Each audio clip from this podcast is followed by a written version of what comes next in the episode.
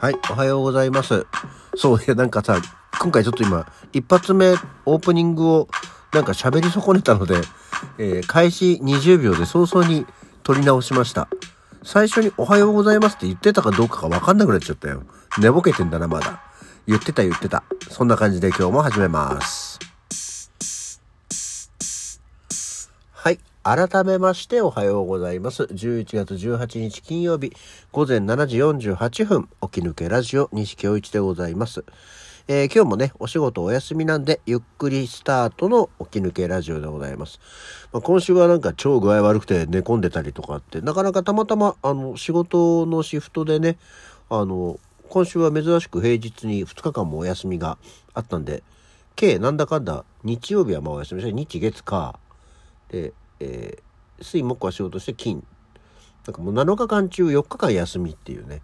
とても理想的な週ですよね。これで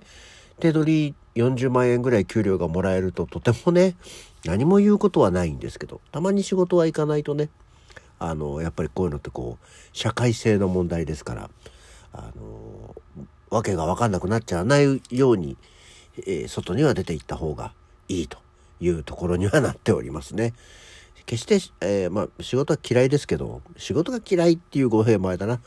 労働は嫌いですけどね。労働しないと生きていけないんで。労働しなくていいよっていう本当にこの間の話じゃないけど宝くじドーンってね当たってくれるといいよねっていうもう永遠庶民は夢を見るよね。でもあれでしょ？その宝くじドーンって当たると大抵の人が人生狂っちゃってあのそんなうまくはいかないもんだよっていうね話もありますけどね。あの実際に周りに宝くじドーンと当たってあの人生狂った人はいないのでそもそも宝くじドーンと当たった人がいないのでね、えー実際どうなることやらが全く分かりませんが、まあ、せっかくだから自分がそういう実験の対象になってもいいよっていうあのみんなねあのあやっぱりそうなっちゃうんだって思うのをみんな俺を見てくれればいいから宝くじ当たってくんねえかなって思ってみたりしておりますね。そう。あ、あと全然関係ないですけど、あの、昨日娘の進路が決まったよっていう話をしたら、サミーさんから合格おめでとうアイテムをいただきました。どうもありがとうございます。ね、えー、たった本人は別に合格しただけでまだ何も変わってないですけど、まあまあ、おめでとうと言われて、えー娘にも伝えておきましたので、ありがとうございました。はい。そう。あとさ、そうそう、そうなのよ。こう、なんか、ふとね、こう、ずっと今毎日起き抜けラジオってやってるじゃないですか、起きたら。で、まあ、まあまあ、みんな、こう、みんなというか、こう、ね、少なくともこう何人かは、定期的に聞いてくれてるわけでしょ？このラジオを。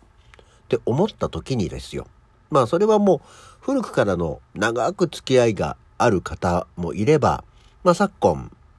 まあ、お付き合いというかね、このラジオを聞いていただいてる方もいらっしゃいますけれども、いや、あのさ、こんだけほぼ毎日毎日、俺の声を聞くことはさ、未だかつて当然だけど、なかったよね。って思うんですよ。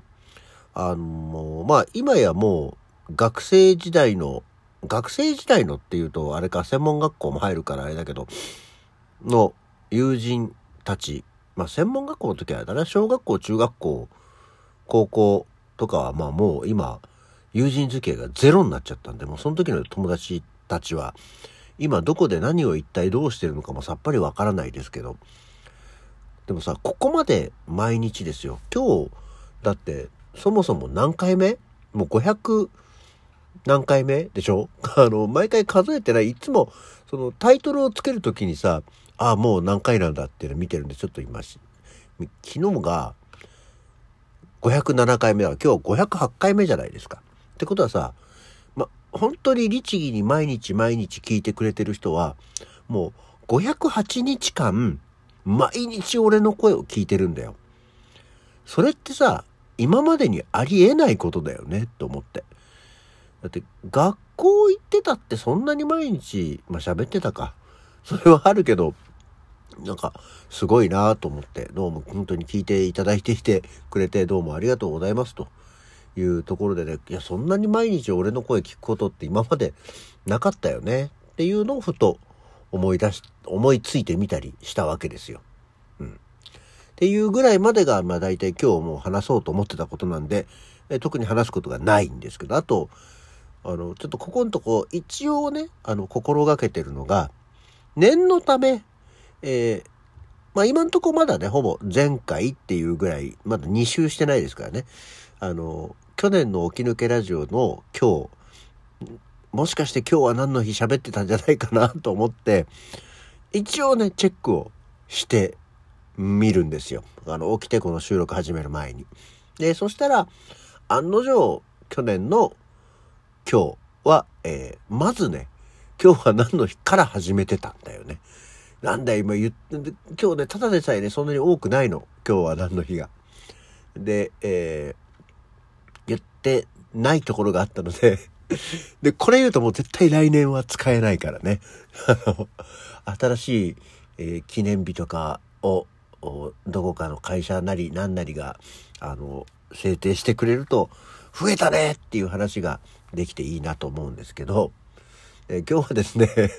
そんな、そんな中、かいくぐって、えー、やってきた記念日がカスピ海ヨーグルトの日だそうですよ。カスピ海ヨーグルトってそういえば、もう今やね、製品化されてるよね。いろんなもんで。うんで、これはですね、日本にカスピ海ヨーグルトをもたらした京都大学名誉教授とカスピ海ヨーグルトを製品化した藤子。あ、藤子なんだ。あの、藤子のお豆さんの藤子がカスピ海ヨーグルトを製品化したんですってよ。へえ。えこれが2006年のこの日、カスピ海ヨーグルトの純正種菌の療付活動が100万人に達した。この活動は2002年から実施されていて、手軽に、えー、手作りできて増やせるカスピ海ヨーグルトを食べる習慣を広めて、えー、人々の健康増進を図ることが目的ということなんですけど、そういえば一時期カスピ海ヨーグルトの種って回ってきたよね。あの、ちょっとねばっとしてるやつね。で、そこになんだっけ、牛乳とか入れると増えて食べれるし、また残ったやつで牛乳入れると増えますよっていうね、えー、ものがありましたね。あでもカスピカヨーグルトって結構意外と酸味が強くてね、ちょっと苦手なんですよね。普通のヨーグルトってそこまでこう、まあ酸味はあるけど酸味強くないじゃない？あの、何して舌がお子ちゃまなんでね、酸っぱいとかになっちゃうとなんか食べるのが億劫になっちゃったりするんですけど、そんな私ももう今や毎朝食事が、あの、前まではねもうトーストとコーヒーとっていう食生活をしてしてたんですけど、もう本当あの、ここのとこ急にですね、急にっていうか、なんだかんだその食事を気をつけるようになってからの朝食がバナナヨーグルトナッツですよ。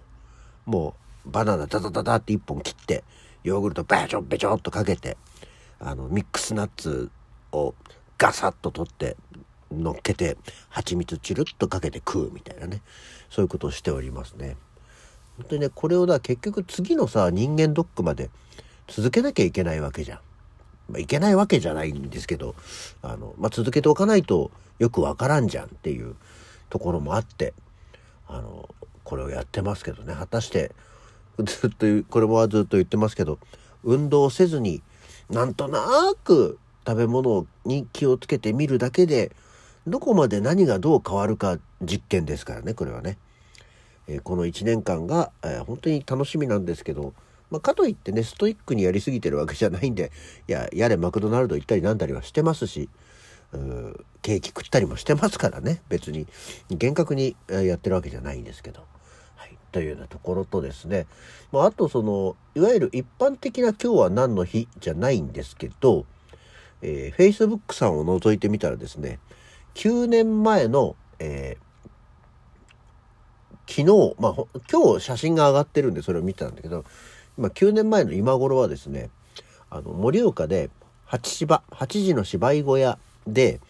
えー、井上久志のコントを、ゼミナールのおじさん3人たちが転覆トリオのコントを、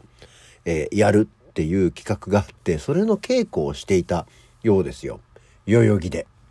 昨日、えー、そのなんか写真がですね、昨日、おとといの集中稽古の合間におじさんたちがカフェで飯を食うっていうのでですね、えー、斉藤くんが、えー、盛岡から出てきてくれて、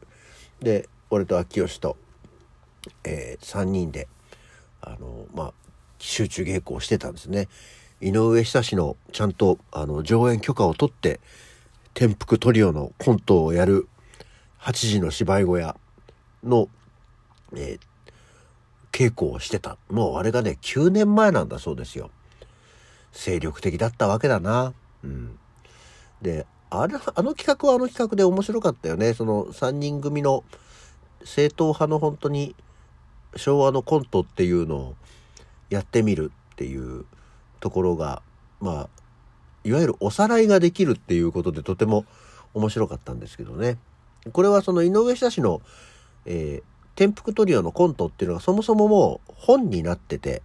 国会図書館でさ、全3冊かなんかのコントを全部読み返して、じゃこれとこれとこれとこれをやろうっていうのでやったんですけど、いろいろと、でも意外と上演許可の制約っていうのも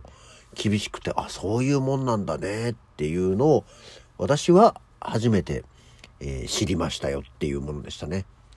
まあ、本当はね、できることならシティボーイズのコントとかも、このおじさん3人でやってみたいものなんですけど、えー、どこにどう上演許可を取っていいのかも全くわからないんでね、こればっかりはちょっと、どうなんでしょう。あの、大竹誠さん聞いていたら、ぜひ上演許可を。でも演者に言ってもしょうがないんだな。作者に言わなきゃいけないんだよね。えー、宮沢明夫さん、このラジオを聴いていたらですね、ぜひ、上演許可を下ろしていただきたいと思っておりますっていうブラックジョーク。で、今日は終わりにしたいと思います。そんなわけで今日のお気のけラジオはこの辺で。それじゃあまた次回。